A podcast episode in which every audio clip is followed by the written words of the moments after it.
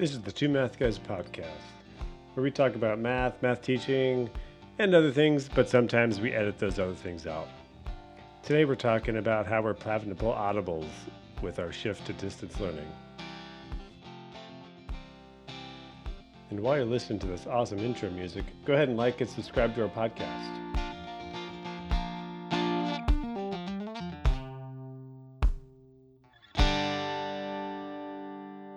Everything's turning up Milhouse.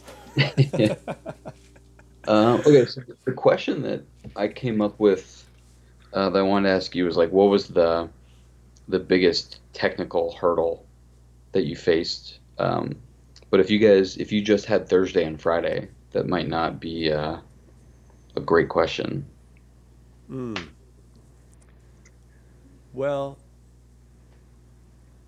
the biggest tech hurdle we had was more of on a on a district level because there were one thing I'll, I'll, commend our district on is really trying to make our Zoom calls safe for kids because there was talk there were scenarios earlier in the year when people would Zoom bomb uh, classes and and cause a ruckus or, or, or, do some inappropriate things in class. Um, so they tried to make this. They went through this site called Clever, and if everyone goes through Zoom through Clever, they can protect the classes to keep them from getting bombarded by by uh, random people. And there was an issue that they had at the district level of everyone requiring a password, even if you went through this Clever site. Oh, and that that was another thing they had. They wanted Clever to be the passageway to get to Zoom, and you wouldn't need a password to get into each class but there was some setting or some issue they were having with where everyone needed a password, but kids didn't have the password. So one on like 8 a.m.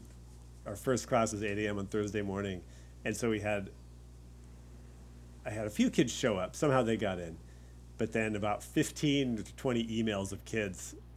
I can't get in. It's same for a password, so just get bombarded with emails. We got them in, but that was probably the biggest tech issue that we've had, the you know hurdle. Um, but I will say I, I feel pretty confident navigating Zoom and different ways you can highlight the kids be the kids talking or the speaker and then I have a separate monitor set up so I can have all my kids cameras displayed. Mm-hmm. So I feel so I feel, I feel pretty uh, like a little a little techie nerd like make sure it's going to monitor two and then i'm going to be working in monitor one and then have so i have little little wins like that that i feel good with. What about you? What hurdles did you have this last week?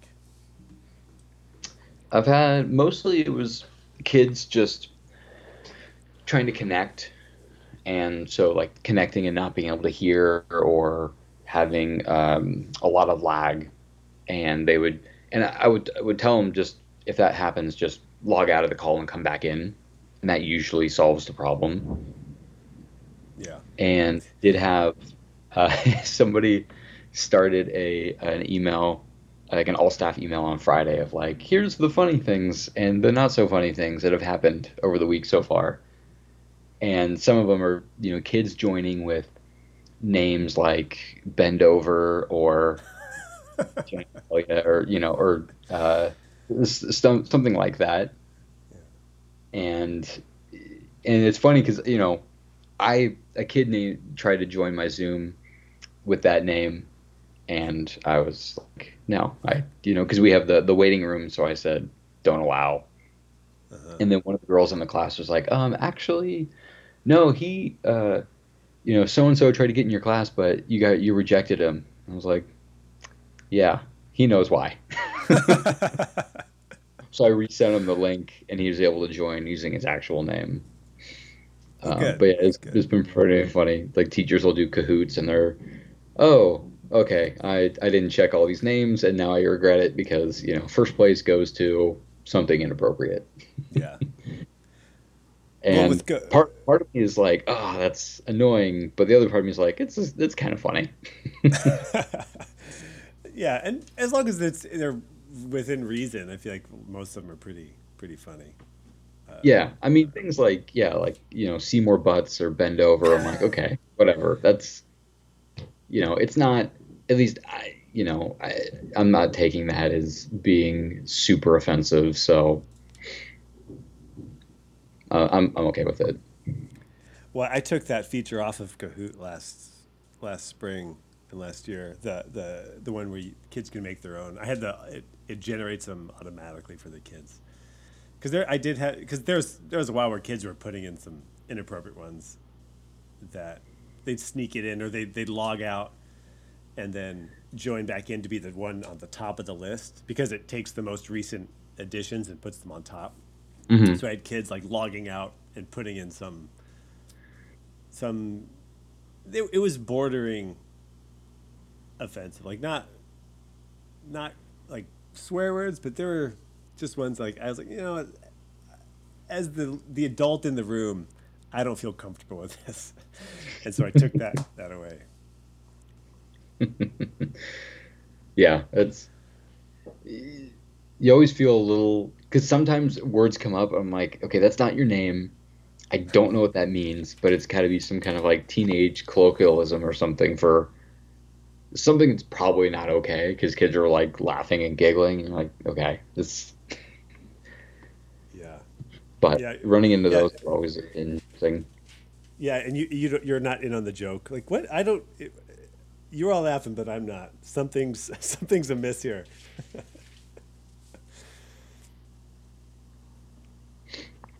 yeah, but I other than that, I haven't had any big tech issues. I did have one bit of a hurdle where I so for my my applications of advanced math class, we do it's statistical reasoning in the context of sports. And so we spend the first week or so, maybe two weeks, uh, building up a common, you know, foundational knowledge and language when it comes to sports so that we all feel comfortable talking about, you know, uh, free throw percentage or touchdown to interception ratio, and, and and we all know what these things mean. Because um, we, you know, we want to talk about the math. I don't want the sports or lack of sport knowledge to be the hurdle of why we're stuck on something. Sure. And so what we did on Thursday and Friday was I gave the kids a list of nine sports that were the ones we were going to spend the most time talking about, and was said, okay, what I'd like you to do is, you know, pick pick the one that you want to present on. I'm going to break you up into groups of three or four, uh, put you into breakout rooms. You'll create a Google slide or yeah, Google slide presentation, and grab pictures, grab videos from YouTube or wherever, and build a presentation that will teach us how to play football or soccer or tennis or baseball. And so they would do this, and I would have 30 people saying in the chat, like, oh, I want to do tennis, I want to do volleyball, I want to do. And so I'm trying to keep track of that while manually adding kids to breakout rooms.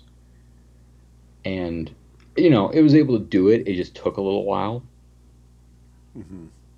And I remember thinking, like, okay, probably what I should have done is had them fill out a form of their top three. I could have made the groups and then pre-made the breakout rooms before class, and that would have been much easier. Yeah. I think that's an example of how things that we're so used to doing kind of off the cuff, like you could easily make groups. Raise your hand if you want to do tennis. All right, you six are going to go over to that corner of the room, and then you seven are going to go there and do badminton or whatever. But now with our, our new environment, I feel like that's that adjustment we're going to have to make and be more thoughtful about it when we're going to make them, when we're going to make those types of groups. And like you said, form is a great way because they, they're familiar with Google Forms and they're pretty easy to work with. Mm-hmm. Yeah. Yeah, it was definitely it was a learning experience, and that's kind of something else I've been trying to really, you know, tell the kids, hey, you know, this is new for me, just like it is for you guys, and you know, I'll do my best. And if things go awry, then, you know, that's how we learn. And we're all going to do this together. We're going to make mistakes together. We're going to learn together. And you know, we'll we'll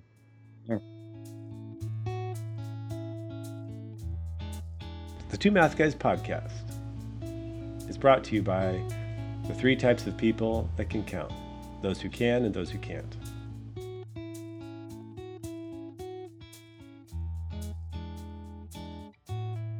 Two Math Guys podcast brought to you by Euler, not the occupation, the mathematician.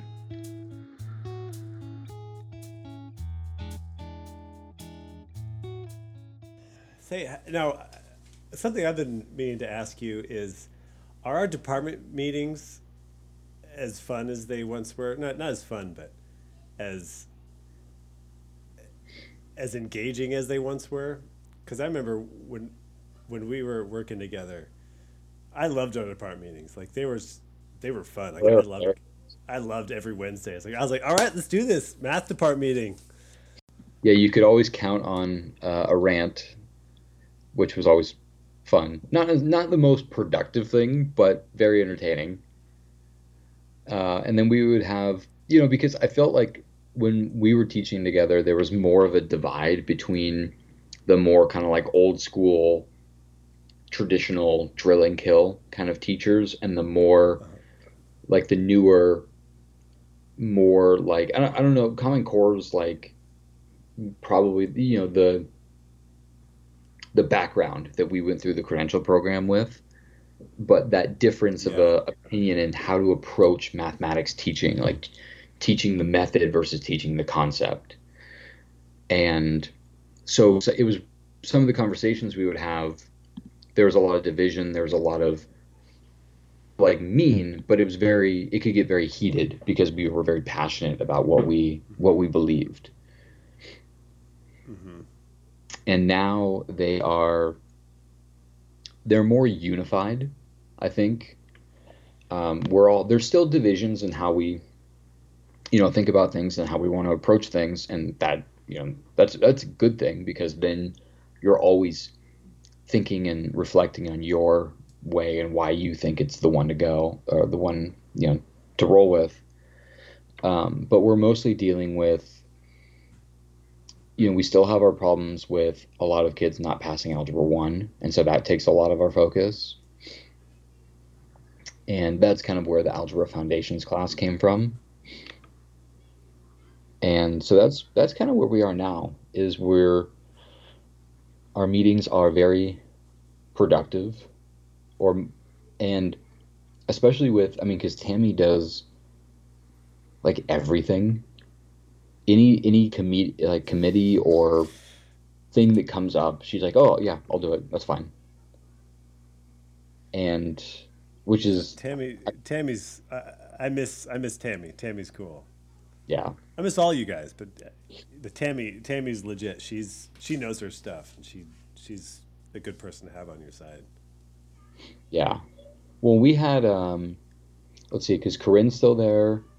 Um, Jamie was sharing your room, right? Your last year. Mm-hmm. Yeah. So ja- we still have Jamie. Uh, Johnny left. We have Jake, Michelle. Oh, that's a Sarah. Yeah, so I think actually you you know pretty much everyone in the department except for uh, Lexi is new this year, and April was new at the beginning of last year. Um, she was a kind of a late, a very late summer, early fall hire because we had a summer school teacher who was supposed to have that job, but it did not work out.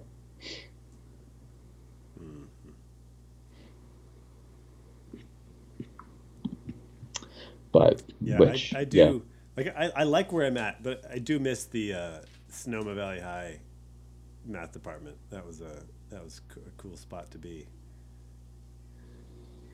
yeah it's And- it's a very I feel fortunate fun- to have have come up. Yeah, it's a fun. It's a fun group of people for sure. yeah it's i i feel very um comfortable like with that group of people. Like I feel like I can express my opinions and beliefs about teaching and grading and sequencing and curriculum and and they're either shared or at the very least, you know, validated and understood. And I, I think that's a, a very important thing to have uh, where you work. You know, feeling like your opinion is valuable. Absolutely.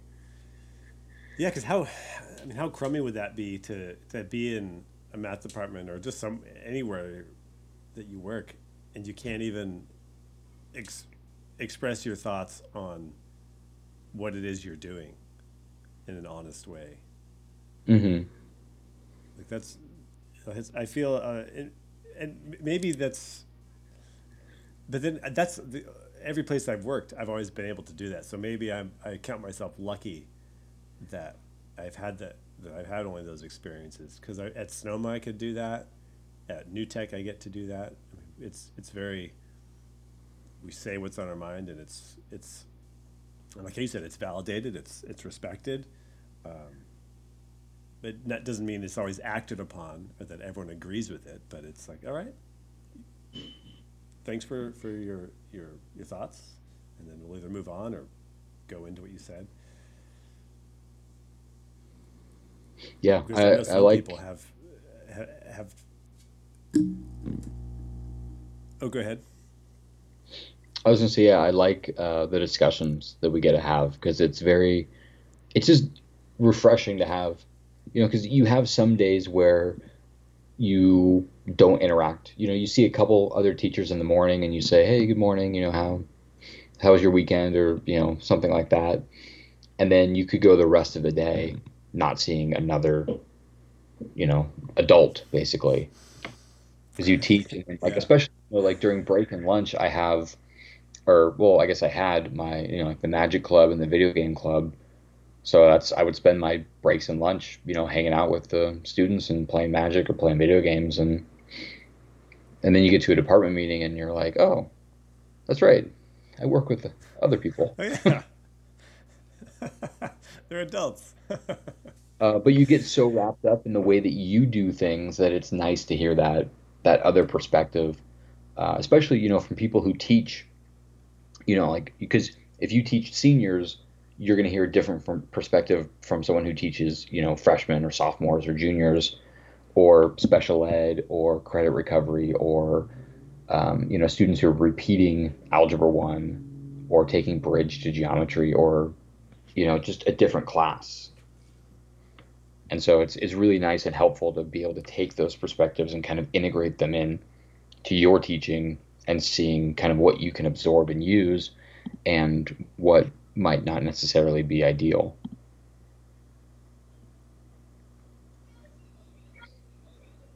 Oh, you mean you take something by ideal in the sense that it you tried something and it didn't it, it wasn't effective, so you just either modify that or shift your your direction to another another path. Right. Yeah, because I, I mean we've all had um, you know people that we've talked to and worked with who are like, oh, well, I do things like this, and you kind of know like, okay, well, I don't think that would work for my particular style, but that's that's nice that that works for you, and I should try to. It's I'll try to find something that does the same job but is a better fit for how I teach. Sure. You know, that got get, get tongue tied there. Uh, that get me gets me thinking about our work with Trellis, uh, Trellis Education, whose mission is to make sure every middle and high school kid has uh, has a exceptional STEM education. Um, in that a lot of the work was teacher preparation, but a lot of it was not fixing issues that teachers had. Like I know the mentors and mentees that would talk about you know issues they're having in their classes, but the mentors would never say, "Oh, do this, do this because that will affect this thing you're you're experiencing." And it was more of a guided questioning uh, uh, process. So it, was, it would be more like, all right, what's, well, tell me about it. What's, what's the issue? Why do you think it's happening? Why are you getting that kind of behavior from the kids? What's your reaction to it in that moment? Um, and I feel like that that's just a a useful mindset to have when we're talking with other teachers about our work because like you said what works for one person won't work for another person and you can't fix something you can't like do someone's work for them like they have to the other teacher has to be invested in whatever that activity is or that mode of instruction is they have to be like invested in it and, and want to try it Yeah, for sure. Like that was, you know, like a big program that a lot of people, I think almost every new teacher that I've interacted with complains about BTSA. and it's, but I do think, you know, they do address that to a, a, at least a small degree of, you know, here's, especially, I think that looking at that whole cycle of the year starts and you're like, you're excited and you might be a little anxious about like the new students you have and the year goes on and you slowly kind of like go down a little bit to that disillusionment phase and then you have your winter break and you can kind of like oh, okay. Reset and then come back in january and you're a bit more refreshed. And then it's spring and you know and you're starting to see the you know light at the end of the tunnel the end of the school year and you're like okay here we go. And and but it's it's important to I think tell new teachers that like hey there will be a point where you feel defeated or exhausted or frustrated or you know you had a bad day because your class was just out of control. And it's not you know it's not a personal thing. It's just this is part of the job. You know some days are significantly better than others. And I remember from observing teachers and from student teaching that you know you would see teachers who would actually engage with students in negative behaviors. You know, like get get into arguments with kids.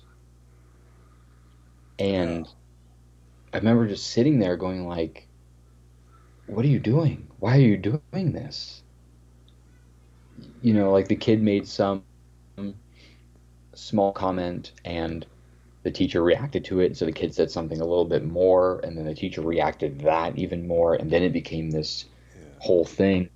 Like I remember being in the classroom where a teacher told a kid like, you know, you're not going to amount to shit. Like you're going to be a garbage man, or you're going to be serving me food, you know, in a few years. And I was like, this is really weird. Like I don't know what to do wow. because, but you know, realizing that you know you're gonna have kids, and I, this is something I don't know. If, I can't remember if we talked about this in like our first podcast episode or just in a conversation. But you have kids who, like, that's what they like to do. They like to rile up the class, and if you just kind of let it go, or glance off of it a little bit, or roll with it, it shuts it down very quickly. Yeah. But if you engage the, yeah, because the kids kid, want. Yeah, exactly. They want that. Re- they want yeah. the response. It's like they want you to be that wall to push against. This episode of the Two Math Guys podcast is brought to you by Protractors. As our mathematicians plow fields, protractors.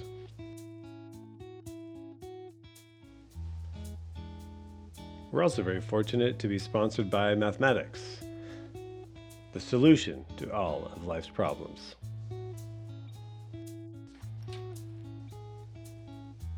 We're also sponsored by the number e, whose exponential function is the derivative of itself, e. Kind of completely change gears here. I, you know, the the project that I give my students every year is that mathography which I got the idea from Megan. And oh yeah, it's um, so that's uh, Megan Taylor. She's uh, is she the founder or co-founder of Trellis? Found. Founder. Okay, that's what. Founder. Uh, yeah, so she she was my methods teacher at Sonoma State. Uh, she uh, founded Trellis, and um, I know she was doing a lot of work out of Stanford for a while too. Yeah, the the hollyhock. Yeah, and yeah, she's incredible. Um, I I couldn't imagine having a better uh, methods teacher than her. And she, I, I got the idea from her because she mentioned she had us do it in our uh, methods class, and I'm pretty sure she said that she had students do it before.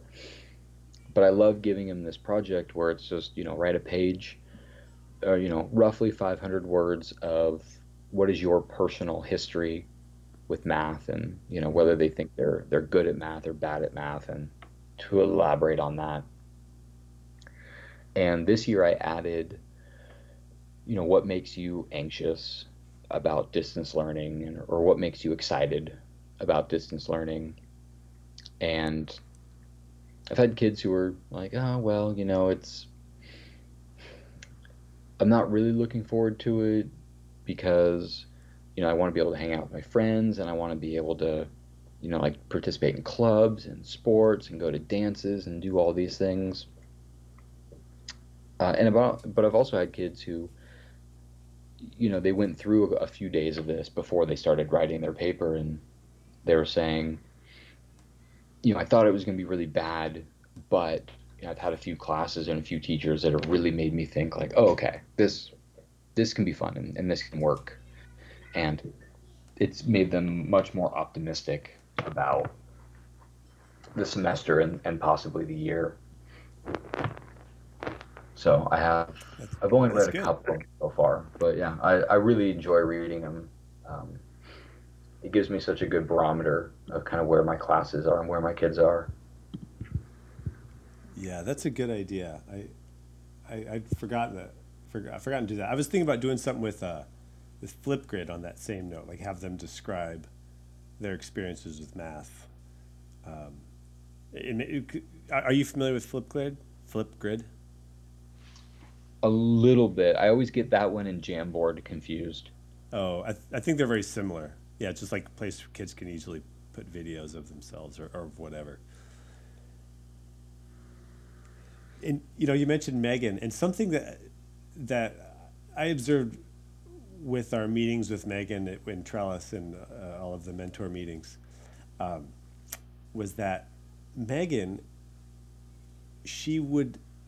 At first, I saw it as, boy, Megan doesn't really do a lot of talking. But what she was doing was orchestrating the meeting by having us engage with each other about the topic for the day. Because I, I wrote a little note to myself: Megan never talked, but that's not true. But it, she did. She did talk, and she got us going. um, and I, and so that's something I try to remember with with my classes is just just because you you know more math, like I know more math than my kids at the moment, doesn't mean they only need to hear my voice. They need to engage with one another in the same way that Megan had this vision for what Ed Trellis would be, but it would only work if we all engaged with each other. And so I try and keep that in my mind as I'm working with my kiddos. Yeah, absolutely. And that's it's such a hard thing to even if you're thinking about it. I've because I've I've thought about that in class. Like, I don't need to explain this. You know, I can let you know Tommy or Giovanna or Kayla like they can explain it. But you feel you know because I you know I think as teachers we do like talking. You know, you, I think you get used to being in front of the class. You kind of like it a little bit uh, like that that quote. I, I love the the comedian uh, Tim Minchin who's like, "Oh, I made a career out of people like you know being on stage and people laughing at my jokes, so it's giving me this inflated sense of self importance." It's like, yeah, it's so it's so difficult sometimes to step aside and be the facilitator instead of the you know the orator of the classroom Yeah. and especially when we're really trying to push that message of you know, it can come from the kids, and it should, right? It should, right? They're developing that agency. They're developing their own method of grasping and explaining mathematics, and that's that's our goal. It's not um, handing down these tablets of, you know, here's the Ten Commandments of math. As It's- told to you by Anspach and Southam. Exactly. Yeah, it's much more like no, you guys figure it out, and we'll, you know, if you start getting off course, we'll come. Uh, we'll move you back towards center or towards the goal, but for the most part, it's you know it's free swim, and how however it takes you to get from one bank to the other. Yeah, and it's so easy for us to step in because we ha- we know the answer or we we have a method they can use to solve a math problem or math ec- exercise. But mm-hmm. yeah, we have to know like when is that when is it the right time for us to jump in with that lifesaver or with that that, that thing, that skill or concept. Yeah, especially when you see the kids going off course, and you're like, oh no no no, don't do that, and you're like, no no, actually let them do that. Yeah, let's see where this goes. This is good.